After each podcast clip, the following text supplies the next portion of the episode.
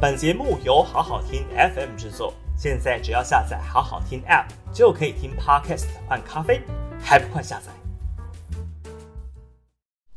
好好听 FM 的朋友，大家好，我是平秀玲。六月十号的今日评评里哦，我们来谈谈呢、哦，这个指挥中心哦，到底还能多荒腔走板呢？那继上一次啊，这个快筛试剂的这个发包厂商啊，居然是高登小吃店，让大家觉得实在是太惊讶了之外哦，那虽然呢，经过了这个一阵的喧闹之后哦。看起来好像没有任何的下文了。卫福部觉得他们没有做错任何事哦。那这中间到底有没有猫腻？那有人到监察院去检举，那恐怕监察院也不会办出个所以然哦。那这件事情呢，也有人到这个司法检调机构去这一个检举，那会不会有下文？不知道。那快筛试剂的采购，有可能可以是一个。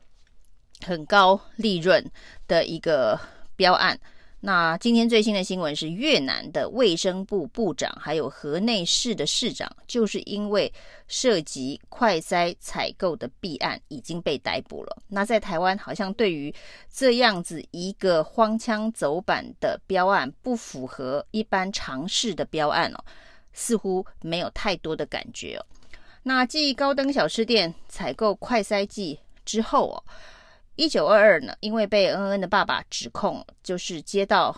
求救电话之后呢，居然一百四十三分钟之后才处理转接给新北市的卫生局哦。那他是透过政府内部的紧急联系方式哦，就是到北区管制中心到新北市卫生局哦。那这个紧急联系管制的通路，显然比一般人民直接打到卫生局或是直接打到卫生所要。有机会打通的多，那不过是也花了十二分钟，就一百四十三分钟之后的十二分钟接通了新北市的卫生局。那这件事情呢，陈时中第一时间告诉大家，因为当时一九二二的这个电话的进线量太多，有四万通电话，所以才会延迟这么久处理啊。那在给恩恩爸爸的公文当中写的是两万七千通啊，不管是四万通还是两万七千通，那的确都是一个爆量的电话。那系统塞爆的原因是那个时候的疫情爆发。那疫情爆发的时间点呢，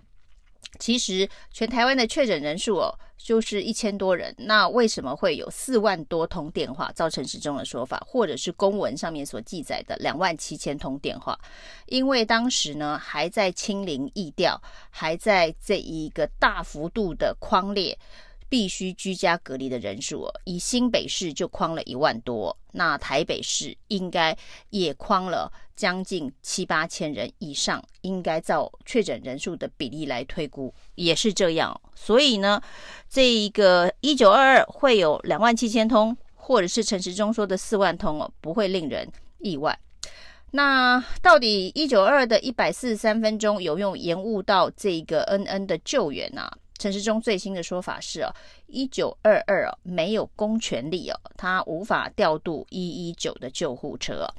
那照这个说法呢，陈时中说，所以呢，呃，即便打通了一九二二，也不一定能够调度救护车。而且他告诉大家，一九二二是民间外包商啊，根本不是政府单位啊。那这个是有标案的，有委托案的，大家可以去看，有契约书哦。所以呢，一九二二只是一个包商。那今天即便呢，包商出错了，包当包商酿成人命的灾害了，那也都不会跟政府部门有直接的关系吗？难道只要把所有政府公权力有关的工作都外包给民间厂商？那就不是政府的责任了嘛？陈时中现在的意思好像是这样，所以呢，呃，即便发生了什么样子的错误，都不能够算是指挥中心的责任了。当陈时中说出一九二二没有公权力哦，他是一个外包商，是一个公开招标的标案的时候，这个全台湾恐怕有百分之八九十的人会大吃一惊哦。因为从这一个防疫指挥中心成立以来，我们太多次在这个记者会上面听到了指挥中心的相关指引，都是说呢，请打一九二二，在就医前请询问一九二二要用什么样子的流程，防疫计程车或者是什么样子的一个方式哦，都是请大家第一件事情先打一九二二，所以会有那几万通电话，就是这两年多来指挥中心教育全国人民，在遇到跟防疫相关的事物的时候，那需要求助的时候，就是去打一九二二。那今天突然告诉大家说，一九二二不是政府的。一个有公权力的单位哦，它只是一个外包厂商的一个标案啊，这真的是让大家非常的惊吓。我们的指挥中心呢，快筛剂委托的是一个小吃店去进行采购哦，然后呢，这个最重要的防疫工具哦，那过去很大。段段时间当然是吹捧，呃，因为一九二二，所以让台湾的这个防疫呢，能够迅速的落实到所有的这个民间，也就是整个防疫成功非常关键而重要的一条专线哦，一九二二，人人真的都会被。只要是跟防疫有关了，请打一九二二。这一个宣传广告，不晓得在电视台的这个征用时段里头哦，出现了几百次、几千次、几万次。这两年来不断的洗脑大家，有任何的问题、就医的需求、就医的指引，请打一九二二。现在告诉大家说，一九二二没有公权力，一九二二只是一个外包商的标案。如果它只是一个委托外包商的这个标案的话，之前因为疫情大爆发的时候，大家还记得国防部呢出动了五千七百七十八人呢，去协助一九二二接电话。那难道这是一个图利厂商的做法吗？当时大家以为是一个跨部会之间的合作，虽然也质疑啊，国防部到底有没有相关的这个公卫医疗的专业？我们本来以为一九二二是一个专业体系所建构的。这个工位系统的一环，而且是相当核心而重要的一环，所以当时的质疑是说，由国防部派出国军去支援接线一九二二，能发挥任何的功用吗？因为大家本原本认为一九二二可能是一个专业的诶单位哦，专业的咨询单位，那所以才会质疑说，国防部派五千多人去接电话，可能没有办法发挥原本的这个作用，只是去挨骂。找骂挨而已，没有对事情没任何的帮助。那现在居然出现新的问题啊，就是呢，我们是动用国防部去支援一个民间厂商啊，支援一个卫福部外包的民间厂商。那如果是这样子的话，到底是这个民间厂商应该要自己招募更多的人来完成这个标案，还是由政府支援？有国防部支援国军五千多人去完成这个标案。假设你把它当成是一个标案的话，这真的是让大家大开眼界了。这个政府有太多的事情外包。之前大家还说这个数位发展部的很多资讯系统都外包，我们自己要成立一个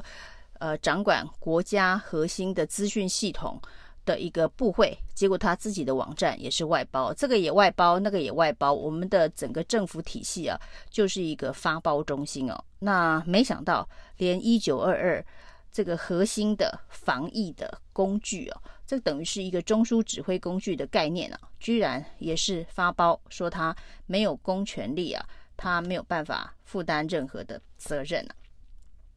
那这么多这个荒腔走板的这个事情哦，这么多荒谬的事情，我们的卫福部跟指挥中心哦，好像觉得很理所当然。也许是我们的这个政府啊，对这些事情也觉得没什么大不了。不管是呃这么重要、这么核心，两年多来让台湾人觉得是呃政府的一个重要的防疫的工具的一九二二，或是之前呢，我们看到出事的台铁啊。那这个泰鲁格号出事之后，哦，这是外包商的问题哦，所以呢，这个罪不上政府官员啊，因为都是包商所造成。那这次的一九二二啊，那如果真的有一些人为疏失上面的呃责任的话，哦，那也是跟卫福部没有关系哦，因为它只是一个外包商，所以这些这个民间标案的厂商要来负责。